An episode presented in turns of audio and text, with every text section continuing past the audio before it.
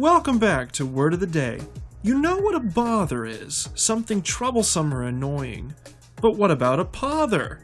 Today's word, that's what it is. Pother is spelled P O T H E R. It is a noun meaning a heated discussion, debate, or argument, or a fuss. Here it is, used by William Dean Howells in his 1888 novel, April Hopes. I don't know what's so very extraordinary about it, or why there should be such a pother, he began. Yes, I'm engaged. Pother also means commotion or uproar. For a word about debate and fuss, there is one surprising point of agreement. All authorities agree that pother has no reliable etymology. Indeed, even the words that pother may be related to, like bother, have no trustworthy etymology.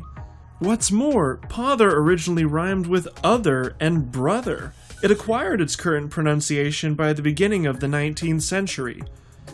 To settle any further dispute about how to use this word, head on over to Word of the Day by Dictionary.com.